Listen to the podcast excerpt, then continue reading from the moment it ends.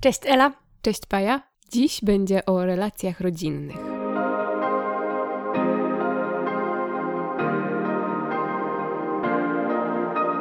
W ostatnim czasie przeczytałyśmy dwie książki, o których bardzo chciałyśmy Wam opowiedzieć i które, jak się okazuje, mają wspólny wątek, jakim są właśnie relacje rodzinne.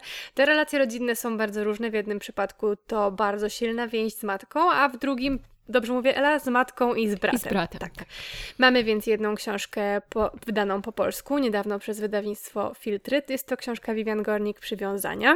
I mamy książkę po angielsku, której słuchała Ela. Ta książka to debiutancka powieść Eimear McBride pod tytułem A Girl Is a Half-formed Thing. I na razie, tak jak Paja powiedziała, jest dostępna tylko po angielsku. Ja czekam, bardzo czekam, aż ktoś podejmie się tłumaczenia, ale myślę, że kiedy przyjdzie moja kolej, to opowiem Wam, dlaczego tak jestem ciekawa, jak to tłumaczenie wypadnie. Ale zaczniemy od nowości, która jest dostępna w języku polskim. Paja, powiedz nam coś o Przywiązaniach. Bardzo chętnie opowiem Wam coś o Przywiązaniach. Myślę, że o tej książce można opowiadać bardzo dużo, bardzo wiele. Tutaj jest niesamowita liczba tematów, które podejmuje autorka na w sumie niewielu stronach. To książka niezbyt wielkiej objętości, ale za to o bardzo bogatej tematyce. Tak jak mówiłam, książka ukazała się niedawno w wydawnictwie Filtry w tłumaczeniu Łukasza Witczaka. I jest to książka wspomnieniowo-dziennikarska. Vivian Gornick opisuje swoje wspomnienia z dzieciństwa i swoje relacje z matką na późniejszym etapie, kiedy już była dorosła. Mamy więc dwa plany czasowe. Dzieciństwo i kilkadziesiąt lat później, kiedy Vivian Gornick jest już dojrzałą, dorosłą kobietą i kiedy poddaje analizie wszystko to, co wydarzyło się w dzieciństwie. Użyłam tego słowa analiza, bo wydaje mi się, że to jest bardzo psychologiczna i też trochę terapeutyczna książka. Mhm. Te relacje z matką, które ona próbuje sobie jakoś przeprocesować i przetrawić na piśmie, są naprawdę bardzo trudne i naprawdę bardzo złożone. Książka, tak jak mówiłam, dzieje się w dwóch planach czasowych. Mamy więc lata 30-40 na Bronxie, w dzielnicy zamieszkanej przez imigrantów. Ona pochodzi z rodziny żydowskiej, więc tam to środowisko jest bardzo tradycyjne, bardzo takie rodzinne i zżyte, mające silne więzi sąsiedzkie. I obserwujemy właśnie to środowisko oczami Vivian Gornick. Jest to społeczność bardzo specyficzna, ta, w której akurat wychowuje się Vivian Gornick, bo jest to społeczność składająca się przede wszystkim z kobiet, a przynajmniej ona opisuje swoje relacje głównie te relacje z kobietami. Mężczyzn tutaj jest niewiele, zwłaszcza w tych początkowych wspomnieniach, tych wspomnieniach z dzieciństwa. Owszem, jest tam gdzieś postać ojca, ale ona bardzo szybko znika, bo ojciec umiera i to jest powodem, dla którego relacja z matką nabiera niesamowitej dynamiki. Matka wpada w niezwykle głęboką i ekspresyjną żałobę, z którą nie potrafi sobie poradzić, co z kolei bardzo oddziaływuje na Vivian i co ona potem rozpamiętuje i do czego wraca i co potem analizuje w swoich późniejszych latach. No więc jak już powiedziałyśmy sobie, ta relacja matka i córka jest bardzo tutaj dynamiczna, bardzo burzliwa, bardzo ostra, czasami bardzo przykra, bardzo przenikliwa, ale to są dwa bardzo różne światy, które się tutaj ścierają, bo mamy ten świat dzieciństwa, bardzo zżyty, bardzo tradycyjny i mamy ten świat dorosłości. I tutaj ta książka bardzo działa na zasadzie przeciwieństw. Mamy matkę i córkę, mamy dzieciństwo i mamy dorosłość, ale tutaj pojawia się jeszcze jeden element, który mnie się osobiście bardzo podoba. Mamy zamknięcie i przestrzeń. To zamknięcie to ta dzielnica Bronx, gdzie mieszkają, i kamienica, w której rozgrywają się akcje, sceny z dzieciństwa. To kamienica, w której wszyscy się znają, gdzie wszyscy się podsłuchują, gdzie wszystko widać. To mi się trochę kojarzy z Panoptikonem, tym takim więziennym, klaustrofobicznym miejscem, gdzie wszyscy się nawzajem podglądają i nadzorują nawzajem. I ten nadzór jest bardzo specyficzny, bo to jest kobiecy nadzór i wszystkie kobiety się nawzajem pilnują, co się dzieje, jaka jest relacja z mężem, czy wszystkie zachowują się porządnie, czy wszystko przebiega zgodnie z tradycją, więc to jest bardzo taki hermetyczny, bardzo ściśle pilnujący określonych zasad świat, w którym żyje właśnie matka Vivian i w którym Vivian dorasta, a potem mamy te lata późniejsze i to wyjście z tego panoptykonu, a przynajmniej ja to tak sobie interpretuję, to wyjście na miasto i to ta ogromna przestrzeń, w której mają miejsce spacery, które ona odbywa z matką, więc tutaj znowu ten dualizm, że mamy miejsce zamknięcia, miejsce, z którego ona ucieka, miejsce, gdzie wydarzyły się różne traumatyczne wydarzenia z jej dzieciństwa, a następnie wyjście poza te miejsce, które niesie ze sobą tyle znaczeń dla niej i chodzenie po ulicach Nowego Jorku i szukanie jakiejś anonimowości. No właśnie, bo mówiłaś, czytając tę książkę, że tęsknisz za spacerami po mieście. Wiadomo, w obecnych warunkach jest to bardzo trudne, ale czy powiedziałabyś, że właśnie to miasto odgrywa też jakąś rolę w tej książce? Dla mnie bardzo ważną rolę odgrywa właśnie miasto w tej książce. Ta rola to właśnie ta możliwość ucieczki, którą miasto daje Vivian i ta możliwość zgubienia się w tłumie i ta możliwość uzyskania anonimowości, której nie miała w dzieciństwie. Znowu wracamy do tego podglądactwa, podsłuchiwania, ciągłej analizy i nadzoru, a teraz wychodzimy w miasto, gdzie nikt nas nie zna. I tutaj kojarzy mi się ta postać flanera, XIX-wiecznego spacerowicza, osoby, która odkrywa miasto. I oczywiście flaner jest postacią początkowo męską, bo to mężczyźni mogli swobodnie chodzić po mieście, nie przejmować się tym, czy ktoś ich zaczepi, mogąc bez jakiejkolwiek ingerencji obiektywnie opisywać świat, zaglądać, komentować, być bardzo spontanicznymi w tych wyjściach, bo nic ich nie krępowało, mogli sobie po prostu wyjść i oglądać, co oczywiście kobietom, czego kobiety nie mogły oczywiście robić ze względu na to, że zajmowały właśnie te wnętrza. I domeną był dom. Więc mamy tutaj to wyjście Vivian Gornick z domu i wyjście na miasto, gdzie ona stara się właśnie być tą spontaniczną spacerowiczką, gdzie z chwili na chwilę zmienia kierunek, w którym chce się udać. Z sekundy na sekundę decyduje, czy gdzieś wejdzie, albo czy gdzieś nie wejdzie. Więc to spacerowanie i to, jak ona odkrywa tą przestrzeń i to, że może to zrobić w porównaniu z tym, czego nie mogła robić jej matka, bardzo podobało mi się to zestawienie zamknięcia i wyjścia, tej klaustrofobii i tej przestrzeni. Super sprawa moim zdaniem, a przynajmniej ja sobie tak odczytuję tę książkę, więc trochę wyszłam poza tą relację, o której mówiłyśmy, poza tą relację rodzinną, która jest w tytule naszego odcinka, ale oczywiście to też jest bardzo ważny element tej książki, bo to tytuł, jak sam mówi, przywiązania, to przywiązanie przede wszystkim do postaci matki Vivian Gornick. No i widzę, że znowu wybrałaś dla nas jakiś fragment, więc przeczytaj może jeszcze na koniec, zanim przejdziemy do tej książki, o której ja chcę opowiedzieć. Bardzo chętnie Wam przeczytam fragment. W ogóle lubię wyszukiwać fragmenty i myśleć o tym, co można by tutaj przeczytać na antenie. I mam tutaj właśnie dla Was taki fragment dotyczący tego spacerowania i tego spontanicznego wychodzenia na miasto.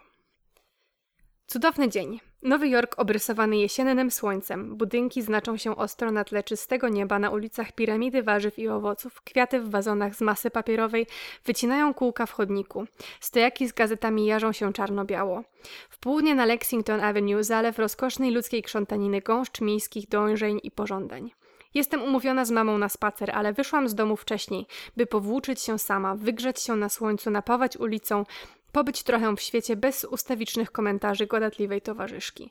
Na wysokości 73. ulicy odbijam w kierunku Whitney, by ostatni raz rzucić okiem na kolekcję wypożyczoną z innego muzeum. Rzeczywiście, słuchając tego fragmentu, można poczuć taką tęsknotę za swobodnym przemieszczaniem się nieograniczonym po mieście. Także rozumiem już teraz lepiej, co miałaś na myśli, opowiadając nam o tym mieście i o tym, co ono daje bohaterce.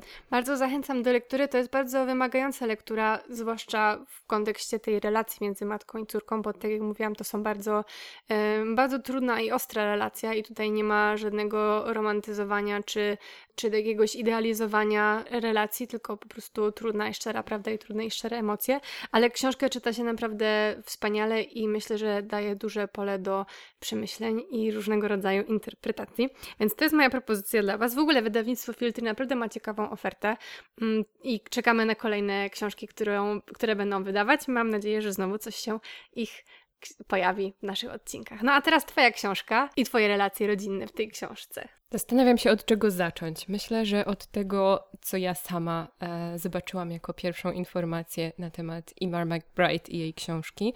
To znaczy, że autorka eksperymentuje z formą.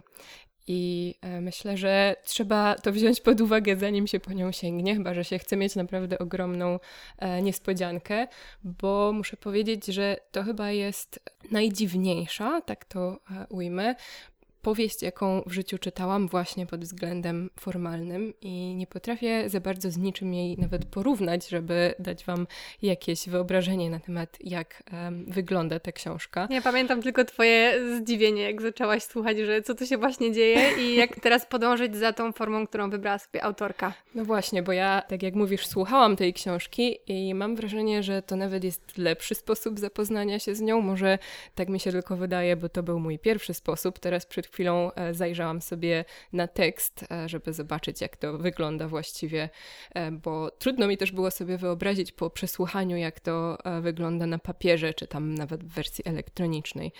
Ale ponieważ audiobook był czytany przez autorkę, to myślę, że ona tutaj naprawdę po pierwsze wiedziała dokładnie, o co chodzi, co chciała osiągnąć swoim stylem i też naprawdę zrobiła świetną robotę aktorską, bo wiadomo, że każda interpretacja książki, każde nagrywanie audiobooka jest w pewien sposób pracą aktora czy aktorki, ale w tym wypadku naprawdę myślę, że poprzeczka była postawiona bardzo wysoko, jeśli chodzi o wykonanie tej książki i słuchało się tego właściwie bardziej jak jakiegoś monodramu czy takiego teatralnego monologu niż jako powieści. Teraz spróbuję wam powiedzieć, co takiego wyjątkowego jest w tym stylu. On tutaj często jest określany jako strumień świadomości. Myślę, że z braku lepszego określenia... Zostaniesz przy tym, tak? Nie, ja nie. Myślę, że dla ułatwienia opisu wiele osób przy recenzjach czy przy porządkowywaniu tej książki zostało przy tym określeniu, ale ja pomyślałam sobie, że strumień świadomości to byłoby za proste, bo tutaj mamy raczej do czynienia z taką gonitwą myśli, bo tutaj w tej książce jest mnóstwo emocji, jest mnóstwo trudnych doświadczeń, traumatycznych i ten styl oddaje właśnie to, jak nasz umysł, jak nasze emocje, jak nasze ciała działają w takich sytuacjach, więc jest tu mnóstwo poprzerywanych zdań, jest mnóstwo powtórzeń, kiedy autorka, narratorka właściwie wpada w jakiś taki rodzaj transu, czy takiego podenerwowania, że jedna tylko myśl, jedno słowo kołacze jej się nieustannie po głowie.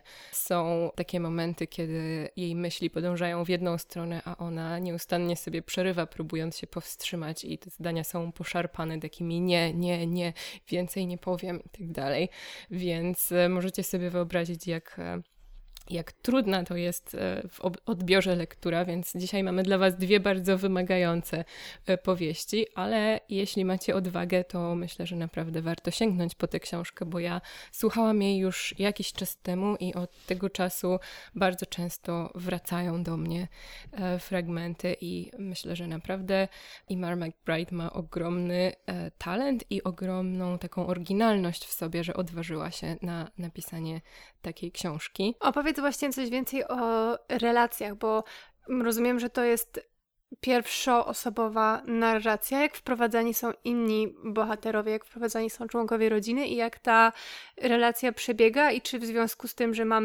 jeżeli mamy pierwszoosobową narrację i ten punkt widzenia tylko z jednej strony, jak zarysowana jest ta druga osoba, jak głęboko przedstawiona jest ta relacja. To jest w ogóle bardzo ciekawe, bo cała ta książka jest zwrotem do brata narratorki, więc mamy ją i mamy jego. Ona mówi zawsze ja i ty.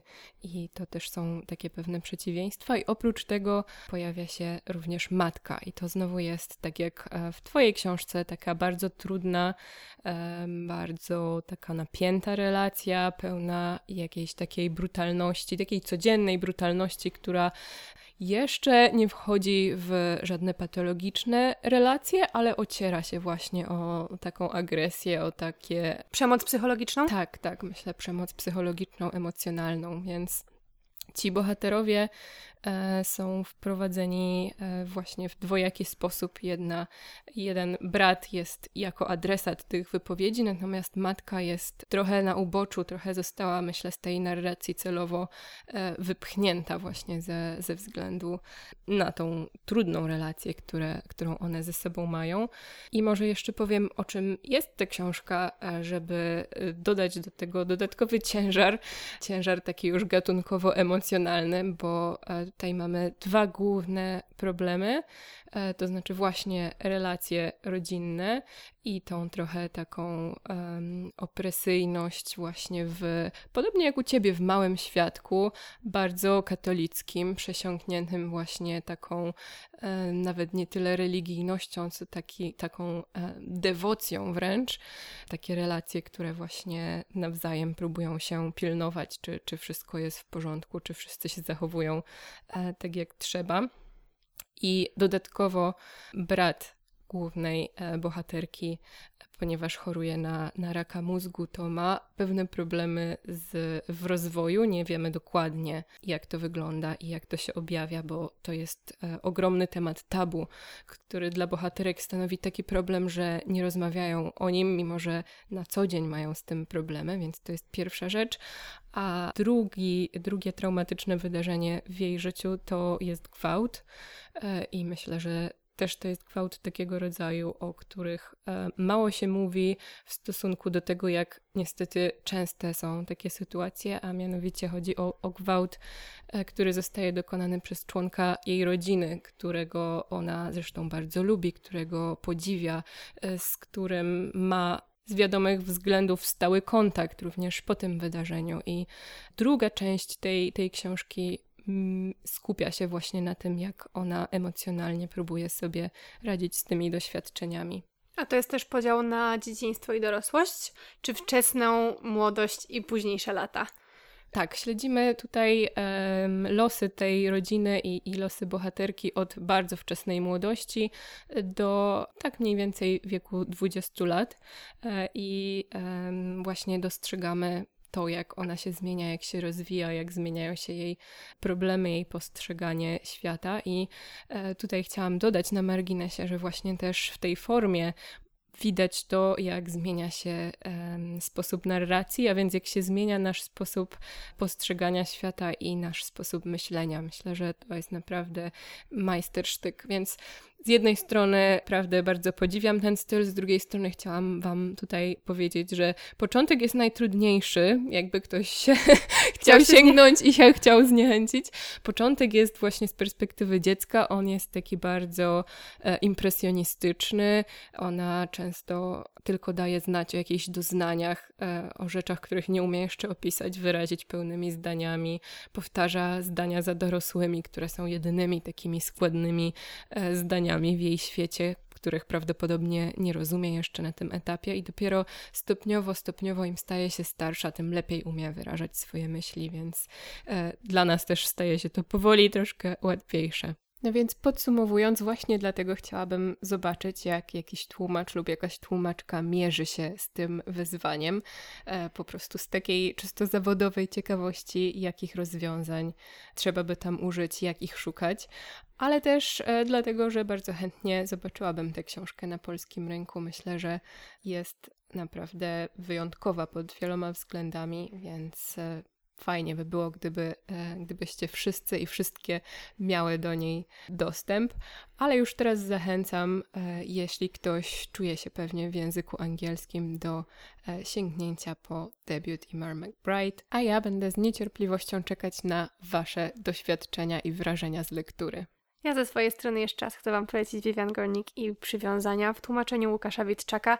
Również bardzo wymagająca, ale bardzo ciekawa i wielowarstwowa historia, narracja i relacja między główną bohaterką, a jej matką i innymi kobietami, które pojawiają się w jej życiu i które jakoś próbuję sobie przetrawić, przeanalizować i przelać na papier, co wyszło wspaniale. Bardzo polecam Wam lekturę Przywiązań Vivian Gornick. To tyle od nas, 2 książki. Jesteśmy jak zwykle ciekawe, co nam wyjdzie w przyszłym tygodniu, o czym Wam opowiemy. Dla nas ostatnio to są zaskoczenia, kiedy decydujemy się na tym, o czym by Wam tutaj opowiedzieć, ale na szczęście ostatnie czasy obfitują w bardzo dobre lektury, więc tematów na pewno nam nie zabraknie. Odezwijcie się ze swoimi polecajkami albo ze swoimi wrażeniami, jeśli ktoś już czytał Vivian Gornick, a może są tutaj osoby słuchające nas, które już znają debiut, o którym mówiła Ela, to by ją na pewno bardzo ucieszyło, gdybym mogła z kimś o tym porozmawiać. A tymczasem życzymy Wam wszystkiego dobrego, korzystajcie z wiosny i do usłyszenia w przyszłym tygodniu. Do usłyszenia.